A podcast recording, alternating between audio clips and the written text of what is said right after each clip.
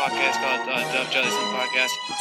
He probably doesn't remember this at all. Yeah, we're together. It's easy. This is kind of real. I call it shit. And so it's really cool to get to be a part of that. Hey, you know how it is, bro. Hey, when you... You now tune into the biggest ever. We're not here just to take part. We're here to take over. I don't remember that. That's crazy. I went to the Purdue game last night. I watched the Purdue game last night, and it was a late night for me, so I can only imagine what the late night was for you. It yeah. seemed like that second half was never ending. Well, not the second half. Like, the last eight minutes was never ending. Yeah, it was rough. People were pissed, too. Well, they have they a right weren't. to be pissed. They were not happy. But – They have a right to be pissed. There's a lot of stuff that happened in that game that gave the game away. So, um, yeah, I mean, it, it, it, they just looked – they looked good. Purdue looked good. They just didn't look good to end the first half and to end the game. Um, and it was more self-inflicted wounds. That's what – that was the crazy part. I mean, they're going into score right before halftime, and they fumble the football right, right around the twenty-yard line. And then they let him go down and score, but terrible tackling, yeah. you know. So that game at halftime probably should have been seventeen fourteen Purdue or fourteen thirteen Penn State, right? Yeah. And at that point, it goes into halftime twenty-one ten, so completely different ball game. You come back, you take the lead. You have the ball with the lead, thirty-one twenty-eight, I think it was, with six minutes left. And you get have that possession. You do. You take like a minute off the clock. You get the ball back. You take very little time off the clock. I don't know. It it it was, it was bad time management, bad execution, bad tackling, missed throw on that one where the guy was wide open on the corner that would have ended the game. And then you let him come back and score with less than a minute left and lose the game. That's see, that's the problem really with like Purdue and I U football. Is they find ways to lose. You know what I mean? They find ways to lose instead of like making that play to win. And they turn into totally different teams when they have the lead and they're trying to sustain the lead than they are when they're trying to come back. And it just, it, I don't know. It just, it was, it was a rough game to watch just because, you know, living in Indiana now, I want to see Indiana teams do well. And Purdue, after the season they had last season with O'Connell at quarterback, I really thought they were going to come in and, and have a really good year. Statement game, right? Friday night game against Penn State, national television. And, uh, I mean, they should have probably won the game by double digits. If if the first end of the first half and the end of the game goes, you execute, you probably should win the game by ten, fourteen points. It was it was rough, man. But this that, that's the problem with playing football all your life is you yeah. sit there and you analyze the game rather than just watch and enjoy the game. So I should have just – it was a really good football game to watch yeah. if you just are a football fan. So mm-hmm. it is what it is. I saw – I was up in the box, but I saw West Virginia and Pitt was really good too. So you know, I was flipping back and forth for a little bit, and I saw Pitt take the lead in the third quarter, and then I stopped. Then I was just – all Penn State, Purdue, so I didn't get to see too much of that. And then I saw Tennessee kind of whopped up on Ball State uh, pretty good, which you would expect a little bit. I was just hoping a little better showing from Ball State. But, um, yeah, now what, I U, Illinois tonight and Notre Dame, Ohio State tomorrow mm. are probably the two games I'm going to watch. My – I, I went to Wisconsin, and then my Badgers play Illinois State. So hopefully I can see the game, but it's probably not going to be a very good game. So hopefully for your sake. Yeah, um, hopefully. I need Graham Mertz to show up this year. I need Graham Mertz to to be the quarterback he was supposed to be coming out, yeah. of, out of high school. So um, and he started out with a bat on fire, like a bat on fire two years ago with five touchdown passes. He actually tied my record at Wisconsin in his first game with five touchdown passes. And then we've been looking for that Graham Mertz ever since. I feel um, like he did play well down the stretch last year. Yeah, there was one game against Minnesota. Um, um, not just him, the entire team didn't play well. And, and, and a lot of it, you know, the quarterback position is a lot of what the offensive line does. And I didn't feel like the offensive line really played all that great last year for him. a lot of pressure, a lot of under duress throws, and which kind of led to a lot of his turnovers and mistakes. So I'm hoping they kind of shore things up this year. But, you know, that's the nice thing about big Wisconsin being in the West Division, right? I mean, yeah. you always got a chance to win that West Division, even if you're on a down year. So, um, but I'm excited for U S C and U C L A to join the Big Ten. I, you know, it's it'll be interesting to see how they handle those schedules, you know, with teams, those teams coming from the West Coast and teams going out to the West Coast, because when you were in the N F L and you were traveling, like say East Coast to West Coast or Midwest to West Coast, is it was tough, especially when you would play like a San Diego would come in, you play them at like a one o'clock game Eastern, mm-hmm. and you knew it was, you know, eleven o'clock game for them, and they had to get up like super early. Or, So it, it does affect you, and people don't really think about those kind of things. Yeah, it it's going to be weird because I'm a Big Ten guy like my whole life. So seeing them playing in the Big Ten now is going to be crazy. It's just going to it's going to take a few years to get used to. Uh, you know, I agree with you, because when I was at Wisconsin, the year before I got to Wisconsin, we played U C L A in the Rose Bowl, right? So, and then we played Stanford in the Rose Bowl. But now, like, those teams are going to be in the yeah. Big Ten, which is which is crazy. Um, but hopefully, it makes the Big Ten better, right? I mean, you add Maryland, you add Rutgers, um, and neither of those schools really have had a good showing in the Big Ten since they've added uh, at, been added. And now you add U S C and U C L A. You just hope that it just makes for a different type of football and and, and a better better league. Um, because as much as I hate to say it, you know, the S E C is kind of the division, right? It's kind of the league. It's, it's I mean, it's what everybody's kind of striving to be. So um, I don't think the Big Ten will ever get there from a speed standpoint, but we could definitely get there from a com- competition standpoint. And, That's that's kind of what I hope for the Big Ten, because I'm a Big Ten guy too. I grew up in Michigan. I went to school in Wisconsin. Now I live in Indiana. So, I mean, Big Ten to the bone. It's just you just wish they year in and year out, it was like the Big Ten was twenty, thirty years ago. I had Ben Hartstock on. I think you played with him a year, for a year or two. Early I did. I played against him at Ohio State, and then I played with him yeah. um, with the Colts. He never really got his footing with the Colts, um, but then he – He played a long time after he left. I think he went to Atlanta for a while, and I want to say the Jets, but I could be wrong about the Jets. But, um, yeah, he a really good guy. I actually saw him. He was doing some announcing, um, and I, I'm not sure if it was for E S P N or who it was for, but I saw him at one of the Colts games when I was doing the radio after I got done mm-hmm. playing. And, um, yeah, great guy, great family, just just – obviously Ohio State guy, which huge knock against him, obviously huge knock against him, but you know, he definitely made up for, for all the other attributes that he has. Well, you said Kevin Warren's probably telling all the Big Ten teams, hey, I just got you guys a seven billion dollars deal. It's time to close the gap. Yeah. So yeah, we'll see how that plays out. But um, yeah, I mean, S E C is just different. I need to get down there and see a game, even if it's at like Tennessee or Ole Miss, like not even an Alabama or L S U game.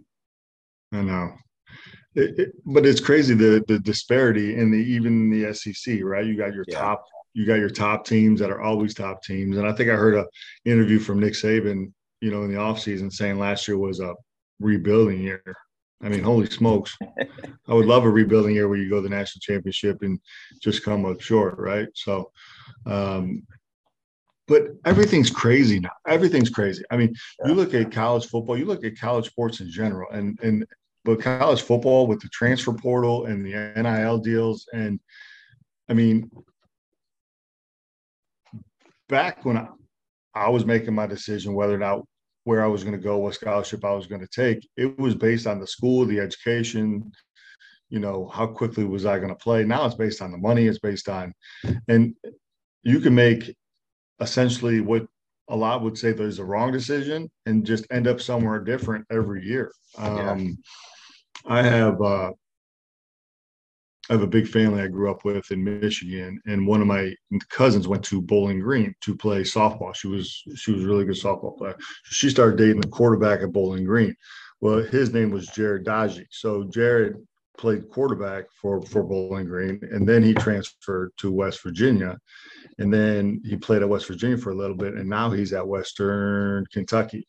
Um, and I think he's playing. He, he's looking to start for them. Um, so he's three schools in his six years or five, six years, however long he's been there. But um, and his was basically, I mean, I kind of agreed with his. Started out at Bowling Green, wanted to go to a bigger, you know, better program. So he went to West Virginia. Um, I'm not sure what the situation was surrounding him to go to Western Kentucky, but he follows that, that Zappy or Zap that's now with the Patriots. In West Kentucky, they throw a ball over the field. So you go there to try to get the stats up, to try to get to the league, right? So that makes sense. But the transfer portal to me, where it's detrimental, is these kids coming out of high school, going into college now, they want to be given everything, right? They want to be yeah. given the starting job. They want to be, you know, and nobody's willing to sit at a school, learn, work for it, and then get it, and then play two, three years and be successful. Everybody wants it now, right? So you see all of these moving parts of where kids are going in the mindset of the self-instant gratification of, I want it now, and I work for it. And, you know, I, I, when I went to Wisconsin, there was a senior quarterback, a redshirt freshman quarterback, me as a true freshman quarterback, and another kid coming in same class I was. I ended up being third string to start and expected the senior to start all year and then battle with a red the kid that was one year older than me for for the starting position. Well, senior ends up getting hurt. Redshirt freshman ends up going in. His name was Brooks Bollinger, and then he ends up basically being the starter for the next few years. I played a lot because he would get dinged up, and I did well. And, and there was one year we were one A and one B quarterbacks, but any kid in that situation nowadays is gone. Yeah. They're out of there. You know what I mean? Um, and maybe that's the right decision. Maybe that's the wrong decision. I don't know, but it just feels like it's so, so quick to make a move nowadays that it's just hard for me to understand that. Um, and then how much these kids are getting paid just to play college football is crazy. I mean, you know, we thought it was good to have, you know, five, seven hundred bucks left over from our scholarship check. Now they're getting, I mean, they're making hundreds of thousands and the millions of dollars, and they're living in these lavish lifestyles. I mean, that, I mean, it's awesome, but it, I think there needed to be a little bit more regulations behind it before it was rolled out. Uh, just because it, you give somebody that age, that kind of money, who really, I mean, a lot of these kids haven't even performed on the field yet. Mm-hmm. Um, it's crazy because I heard the story about the L S U quarterback that was given all these N I L deals, and obviously it's based off your your name, image, likeness. It's not based off perform, performance on the field. So I, he doesn't win the starting job. I think he ends up quitting football. He still gets to keep his N I L deals just because it has nothing to do with performance on the field, which – It's it's nuts, and, and the schools with the biggest boosters and the deepest pockets are going to be getting a lot of these recruits just because, I mean, it's the way of the world, right? Where, yeah. where can I go? Where am I going to enjoy myself? But if I have a chance to make some big bucks, I'm gonna I'm gonna try to make those big bucks too. So I'm sitting here rambling about stuff. Sorry about that, man. No, you're good. I think C J Stroud just gave like sixty grand of his N I L deal to uh, to his teammates. He's buying them all, like, or he gave him like five hundred dollars to buy a suit. Yeah, see, that's awesome. See, I mean, that's, that's really cool. And, but I, I could always see, and that's a smart move by him. So whoever's kind of talking to him, if it was his idea, great. But if it's, if it was people that are around him, that's awesome too, because he's surrounded by the right people. Mm-hmm. Because you can create a lot of animosity within a team, especially at that age, if you got a guy like that making big bucks and, and then somebody who's not, right, or has no N I L deals. So um and that's the last thing you want, because that'll that'll tear that team apart or any team apart in no time. Mm-hmm. I know we got off on a little tangent, but we did. I let I let it slide. Um I want to talk about Pro Team Tactical, obviously, talking to Jim Sorgi, um, former N F L quarterback, co-founder of Pro Team Tactical. Um, talk to me a little bit about Pro Team Tactical why you started it, and and how it's grown. Yeah. So me and my business partner, who's actually a really good friend of mine, his name is Joey Vandiver. Um, he played Major League Baseball, and, and I obviously I played N F L football. So um, we started a company called Pro Team Tactical Performance, and, and what it is, and we're really proud of it, is it's basically taking care of first responders, um, public safety members, police officers, firefighters, E M S, corrections, um, taking care of them and giving them the red carpet treatment like athletes get. Uh, and if you've anybody who's ever played, I mean, college athletics, high level college athletics, uh, professional athletics, knows that you, you kind of get the red carpet treatment in a lot of different areas, mm. uh, but you especially get the red carpet treatment in the areas of performance, right? And injury prevention and injury rehab. And um, what we found out, because we have, we both had, have a lot of public safety family members. You know, I have a lot of uh, firefighters in my family. He has firefighters and, and law enforcement in his family. Is it's kind of a shame the way we expect our public safety first responders who come at, at a moment's notice when we're, we're in a time of need, how they're taken care of in those areas. Um, performance injury prevention. So we, we we decided to start it based on our experiences at high level college and collegiate and, and professional ath- athletics is to start a company that provides that those type of services to first responders. So if you've ever been to a um, athletic training room, um, we create tactical athlete training rooms. So we create tactical athlete training rooms where they go when they get hurt, and then we give them that red carpet specialized kind of care for the job specific duties that they do. So they come to us, they get seen, they get evaluated, and then we put them on the, the path of recovery as quickly as possible. So athletes, all these teams that have these athletes, there's an investment in these athletes to be on the field, right? To perform on the field. If you're on the sidelines, you're not doing anybody any favors, right? So it's the exact same thing with, with police officers and firefighters. So what we do is they come to us with an injury. We try to keep them on duty while we rehab that injury. Um, if we can't, if it's an injury that we got to pull them from duty or they have to come off duty, then we put that plan together to get them back to duty as quickly as possible, just like an athlete would.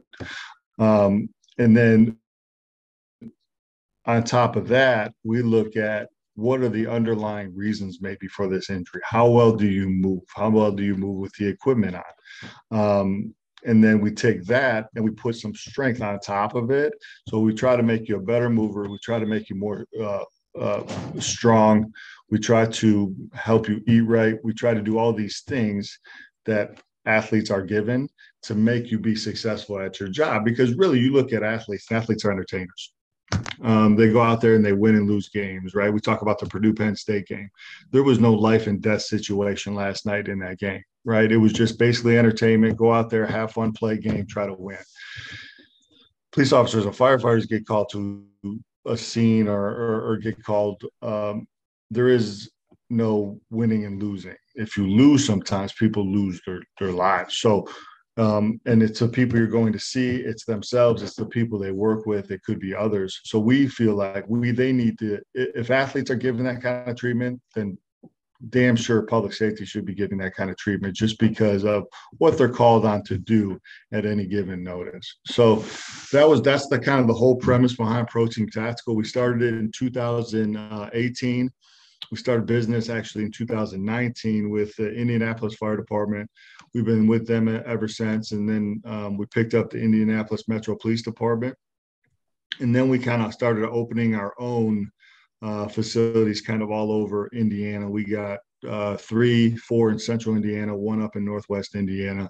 Um, and those are the locations that we serve all the all the suburban and smaller departments. So uh, police, fire, E M S, corrections, and, and we're their first stop for any kind of injury they may, ha- may have on duty or off duty to try to keep them um, where they need to be at work, saving lives every day. So that's that's the premise behind Pro Team Tactical. I absolutely love that. As a guy that uh, my dad's in law enforcement, um, I mean, when I when I told him you were coming on, he was he talked glowingly of you, although um, his department. I think they use they use somebody else. But, I mean, what you guys are doing, it, it's special because, like you talked about, law enforcement and firefighters, E M T, I mean, they don't get the the recognition or appreciation that they probably deserve a lot of the times. And, I mean, you guys going out and creating something strictly for them is so special to me. Yeah, and, and they deserve it, right? I mean, they've dedicated their lives to helping others and serving their communities. You know, we should dedicate something for them, um, for the, for that sacrifice, for that service. And, I mean, it just makes sense. You look at the type of jobs they have, a lot of them were athletes before. A lot of them know the model. A lot of them played college athletics, definitely played mostly most of the time through high school, but someone onto college, someone onto the professional ranks in all different sports. And, and they're used to the physical demands of the job, but their jobs are so physically demanding that you the body's just going to break down as you get older. It's just the way it is. So the more we can kind of keep them in, in the best shape possible, but then also fix those those uh, sprains, strains, tweaks that they get along the way, so it doesn't turn into something big, so it doesn't turn into surgery. Because honestly, it's giving back to them for the job now, so they can do their job at a, at a high level and be at peak performance when called upon.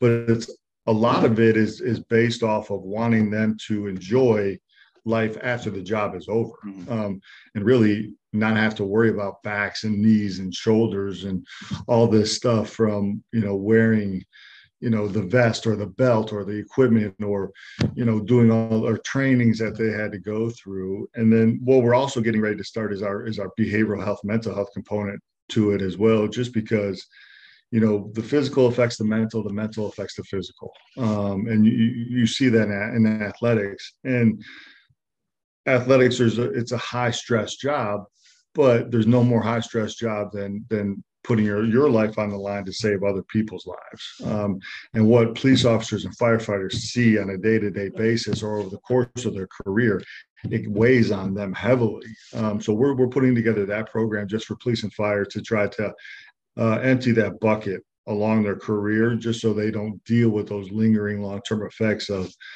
anything they might be dealing with, such as, you know, post-traumatic stress or anxiety or depression or um, lack of sleep or even a, a substance abuse issue, maybe just from all the things that they've seen and, and, and a way to try to escape from it. So, no, we're proud of what we're trying to build, um, trying to build and what we've built so far. And we just hope it kind of continues to grow. Um, Uh, here in Indiana, but also out, out of state and, and nationally, just to try to get these services to the people that deserve it.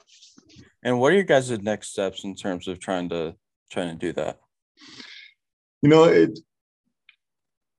we're pretty much established here in Indy for for what we do currently. Now we're putting that mental health piece together, so that'll be another um, uh, service that we provide here in in in, in, in Indiana. Um, Conversations have been had with departments all over the country as far as, you know, what they're trying to do, what they're trying to get accomplished, how we feel like we can help them get it there, because every department's different. So it's a lot of communication back and forth with here, here's what we offer, here's what you need, how do we mold it to fit exactly what's best for your department. So a lot of those conversations have been had. The tough part is in athletics, there's most of the time unlimited budgets, right? I mean, they're just getting it just because it's the best thing for their member, for the for the players. Um, when you're dealing with, you know, cities and municipalities and things like that and departments, there's budgets, and they have budgets that they're kind of, you know, restrained to. So it's trying to work around those budgets to give them the best program possible. Um, but that's another, that's the also the best thing about our program is it's kind of a win-win-win, because it's a win for the member because it's better care. It's a win for the department because you you have a healthier, happier, uh, more successful department, and it's a win for the city because actually with our programs you actually save money because it's it cuts down on the time they're off work where you're having to replace them with somebody on overtime or something like that. So uh, next steps are just continue those conversations, uh, get with the right people, and just try to spread the word on what we're trying to do, and and and get get uh, get to the point where you're you're you're putting up tactical athletic training rooms in, in other states. That's awesome, man. All the best to you for that, uh, first of all. I mean, like I said, you guys are doing something special there. Um, I wanted to transition to football a little bit. After you retired, I know you you got into broadcasting a little bit, doing stuff with the Colts. Was it difficult for you to transition and try to find that passion to things that you wanted to do? Um, it, it was, but things kind of fell into my lap a little bit uh, as as well. You know, you, I got done playing uh, two thousand eleven. I started doing the broadcasting stuff. I had done it a little bit throughout my career with radio and some T V stuff, but I didn't really know if it was something I wanted to kind of dive into um, all full-fledged. And and uh, I started to do – I did the preseason television broadcast for the Colts in two thousand twelve, the first year Andrew Luck got there. And and I enjoyed it. And it just kind of worked out where going into two thousand thirteen, the the color commentator for the radio ended up stepping down because he got a, a he was he got a job in, in Louisville, I believe. And that spot kind of opened up. So at that time, I was asked if I could do that or, or would be willing to do that. And I thought it would be awesome. You know, it'd be like playing without having to put out the pads, right? I get to travel with the team. I get to be around the team. I get to, you know, enjoy f- football and, and kind of analyze and talk about it. So uh started that in two thousand thirteen, did that for, for eight years. And then it came to a point where it was starting Pro Team Tactical in two thousand eighteen um, and really trying to devote the time to grow that and make that as successful as it could be was taken up a lot of times during the week, uh, a lot of time during the week. And then during the cold season on the weekends, sometimes if it's an away game, you leave on Saturday and you don't get back until late Sunday. So it's work all week. It's work all weekend. And I have three boys. I have a, well, now they're sixteen, fourteen, and eight, but you know, back then they were, they were a little younger and a lot of their activities were on the weekends. So it was, I was missing some things and it, I just, I was always distant. I was always working and it just wasn't the kind of, you know, work-life balance that I wanted to, to have. So something kind of had to give. I really felt passionate about, about what we were trying to do with Pro Team and, and wanting to grow that. And, um, And, and wanted the weekends to the family. So it was just kind of a logical choice to, to stop doing the radio and, um spend that time with the family and then use the, the time during the week to to grow grow this business um and it, it's worked out great. You know, I, I get to enjoy the weekends, watch college football on Saturday, watch N F L football on Sunday, and then get up, go to work Monday through Friday and get to practices and get to games and, and do all that stuff for the kids. And um it's it's right now I think it, it couldn't be it couldn't be better. Mm. And I know I'm interested to hear when you started kind of thinking about your next steps, because as a backup quarterback, you kind of, you know, your role, but you don't know how long you're going to be in it. Because I mean, you look at someone like, like Chad Henne, who's been kind of a career backup, gotten starts in um, various places, but I mean, he's, I forget how long he's been in the league, but then you got, yeah. you have other guys like, like Curtis Painter, who, I mean, yeah, I think he only played a couple years or a few years. And yeah, then, three, four, and then, something like that. Yeah, and then he left. Um, so what was your mindset in terms of that? Were you like, okay, this this is going to end soon, or I might I might do this for the long haul?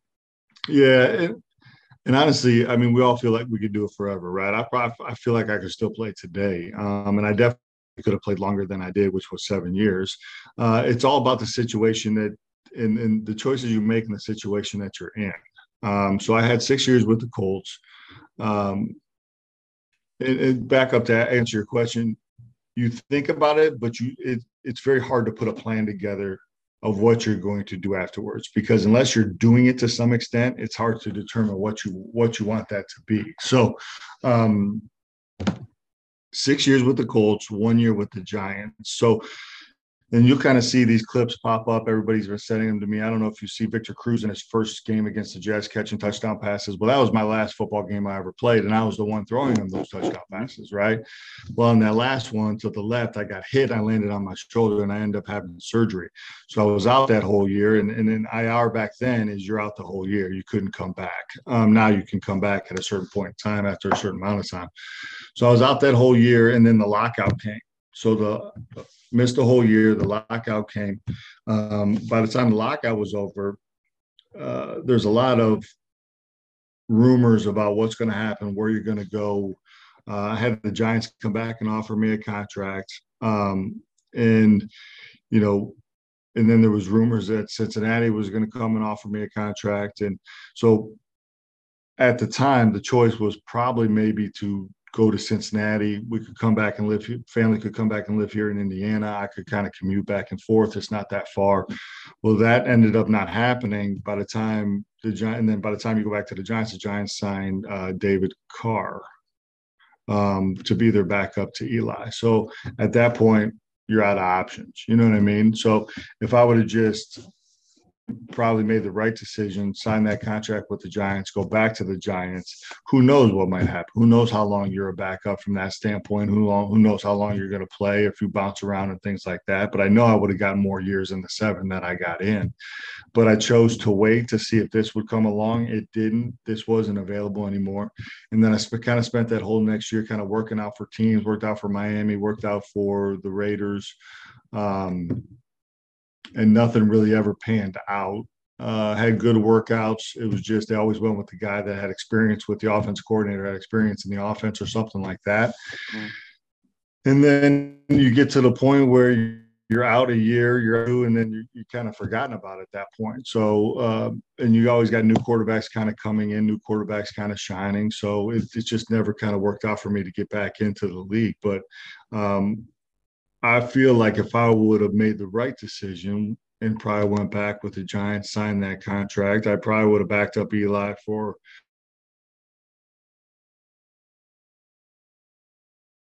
when back somebody else up or something like that, because at that point I would have had ten, eleven, twelve years in, and people are always looking for a re- reliable, you know, veteran backup. So in it, it, and that's kind of what I meant by choices and decisions kind of dictate what, how long you play and, and, and what you do. So, it, but I feel like all choices lead you to the path that you are on today, right? I mean, if I play fifteen years, that kind of, so I, I don't get done until two thousand eighteen, maybe I don't start Pro Team Tactical for, for police and fire, right? And um, so, you know, I think this is, you know, as much as it's, it's painful, and I would, I love football, and I would have liked to have played football for a long time and probably done it for twenty years, eighteen, twenty years as a backup, or maybe got a chance to start. I feel like that decision kind of led me to back home in Indiana doing the radio, to meet, you know, my, my buddy and my business partner, to get us on the path to start Sorgi Sports and Pro Team Tactical, and then, and put us where we are today. So um, no regrets, no complaints. Uh, miss putting on the pads, miss being in the locker room, miss being at training camp and riding the planes and the buses and stuff like that. But, uh, you know, I, now I get to watch my kids play football and baseball and basketball, and, and, and have fun just being, just being that. What do you miss most? God, that's, that's a good question. Um, you know, I, I miss playing, um, but I miss being in the locker room. Honestly, what I miss the most is is throughout the weeks is like putting that game plan together as a chess match to beat the other team. Like the like the meetings and, you know, the discussions behind, you know, how should we block this, or how, or, you know, let's throw this play out because this play's better, or this is what they do, you know, um, and then.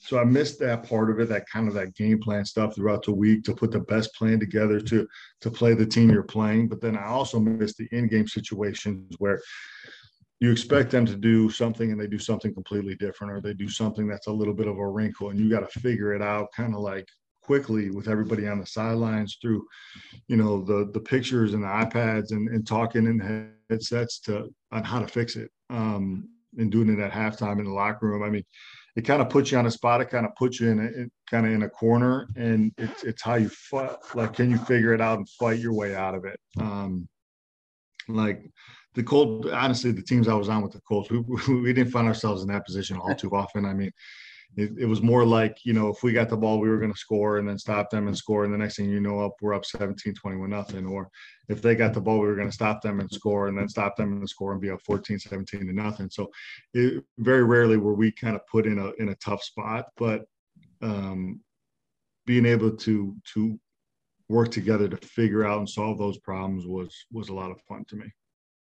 What were, what were those meeting rooms like with you and Peyton and, and maybe Tom Moore and, and Clyde and, and all the coaches? What were those meeting rooms like during the week, trying to break down the defenses? Yeah, uh, it,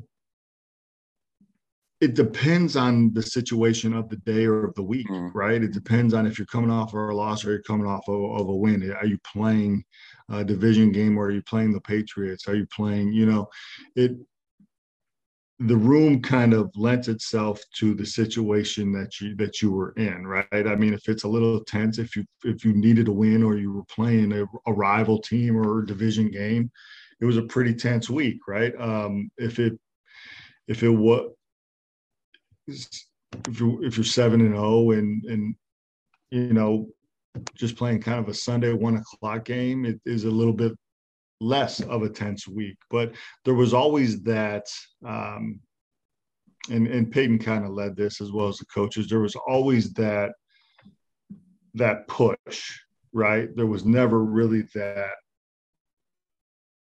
time to relax during the season, right? Because we were always trying to push. We were always trying to be better. We was always trying to get to the next level. And, and, um, that would be throughout the off season into training camp, into the season. And then, so there was always that, that sense of urgency, but it, the room and the week kind of met the, what the room and the, the week w- was like. So it, but it, it was tense. It was tense at times. And, you know, everybody had their opinions and, but a lot of great minds in that room, man. I mean, you know, Peyton and then Tom Moore and then Coach Coach Caldwell and Coach Christensen and Coach Reich was in there for a little bit toward the end with me and or and him. And so it was uh, a lot of good football talk. Coach Howard Mudd. I mean, I, mm-hmm. I, I'd be a re- remiss to remember uh, him. And I mean, just the best offensive line coach out there. I mean, if you needed to figure out a solution and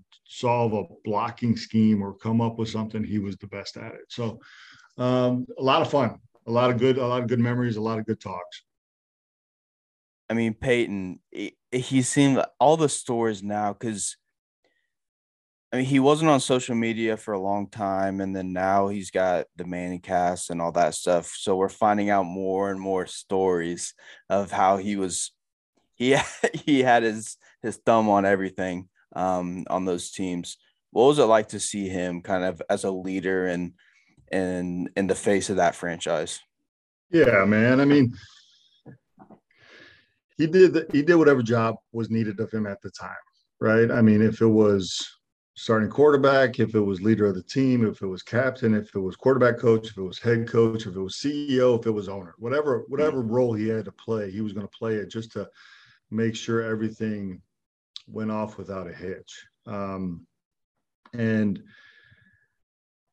As much as he controlled, as much as he did on the football field, I would consider him, in my mind, just because I got to see it firsthand for six years, the best quarterback to ever play the game. Now, I know there's obviously arguments for others that are out there. There's obviously an argument for, for Tom Brady as the best, and you probably got to give it to Tom Brady just because of the success that he's had and how, how many Super Bowls he's been to and how many how long he's played and, and how many Super Bowls he's won. But um, from a from an in-game game planning uh, importance to the team standpoint in terms of wins and losses, uh, I would say pound for pound, Peyton was the best quarterback to ever play the game, um, and it, it it was truly amazing to watch him on the field orchestrate everything that he would orchestrate, um, almost to the point where you really didn't understand genius behind it, and you played the same position as him. Um, it would, there would be times where a play would come in from the sideline we were a no-huddle offense, so he was so good at getting the defense to show, but then he would pull out a play that we hadn't run or repped, or then it could be week fourteen, and we didn't rep it since training camp. And he would pull out the play, call the play, signal the play, and kudos to everybody that was on the field with him, offensive line, wide receivers, running back, because they would – they obviously all remembered it, all was on the same page, and and would run it and, and be successful and get it done. But that – his brain was like a computer. It was like a memory bank, a hard drive, right? It just kind of saved everything. Um, and it was tough for me to kind of get acclimated to that, because really until getting to the Colts, everything that I played in, all the systems I played in, was call the play, run the play, make a play, right? I mean, if things went haywire, you just make a play, be an athlete. Our offense was all about getting in the right play for the right situation against the right defense. Um, And he was the best at it. He was literally the best at it. Um, and just, you know, creating opportunities and making people better. And and that's why we were so good when you put when you put a team out there where you got Reggie Wayne on one side, uh, Marvin Harrison on the other side, um, Edgerrin James or Joseph Addai in the backfield, or Dominic Rhodes, and a Dallas Clark at tight end, and a, a Brandon Stokley. That's why those teams, I mean, there were times where numerous times, I can't even count how many times we didn't punt, and we scored every drive. I mean, I mean, it, it was just to that, to the level where if you weren't doing that, then you weren't, you weren't getting better, right? I mean, um, every year was a double-digit win season. Every year was a possible Super Bowl. Every year you were you were going to make the playoffs in some way, shape, or form. Um, and honestly, I felt a lot of pressure with that, because as his backup, if something did happen, I have to go out there. And I'm not saying perform like that, but I have to win, right? I have to win, and I have to, you know, keep the team, you know, functioning like like he would. Uh, and there was a lot of pressure with that, just to. To, to be able to do that. I knew I wasn't going to do it like him, but I had to be, I had to win. Um, and it, it, it never really happened to where he got hurt for a long period of time when I was there, but uh, the, the anxiety, the stress of, of trying to be good enough and, and work hard enough and learn enough to be able to do that was, was tough. So football, football season was a little bit of, was, was stressful. Um, And now, now you're talking to a twenty-four, twenty-five, twenty-six, twenty-seven, twenty-eight, twenty-nine year old kid at the time. Right now, I turned forty-two in December this year. I wish I could take this mindset and this mind and go back and play back then, right? Because you understand it's not that big, it's not that serious, right? And I think sometimes you have to play with that mentality a little bit to play better and not put so much pressure on yourself. So um, it, it's funny. It's it's you know the old saying, you know.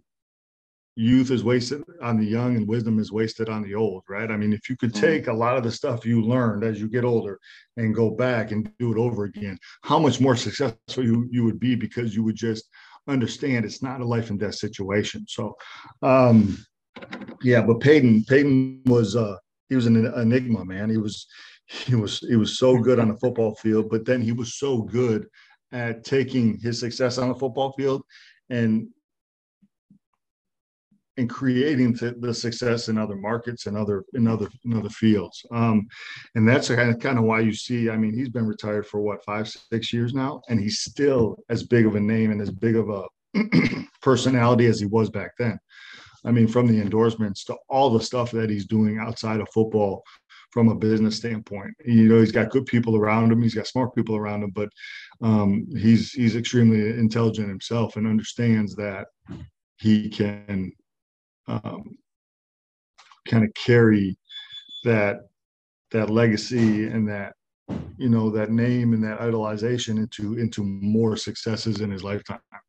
Mm-hmm. And I think I don't think you guys overlap. You guys might have for a year or two. Uh, Pat McAfee, it's my it's my favorite thing ever. He talks about in the heyday of Peyton, when he would tell the crowd to, to quiet down, babies would stop crying in hospitals across Indianapolis. I mean, he had that much of an impact. And I mean, growing up for me, being a Colts fan, looking at Peyton, you're like, oh, this is how it's supposed to be every year. And then obviously he gets hurt, he leaves. Um, everything like that happens. I know, I know Peyton was, I don't know if notorious is the right word, but I know he got onto his teammates um, quite a bit. I know there's a story of Austin Collie tried to catch a one-handed ball and Peyton just pointed to the sideline. Did you have any times where Peyton just ripped you a new one?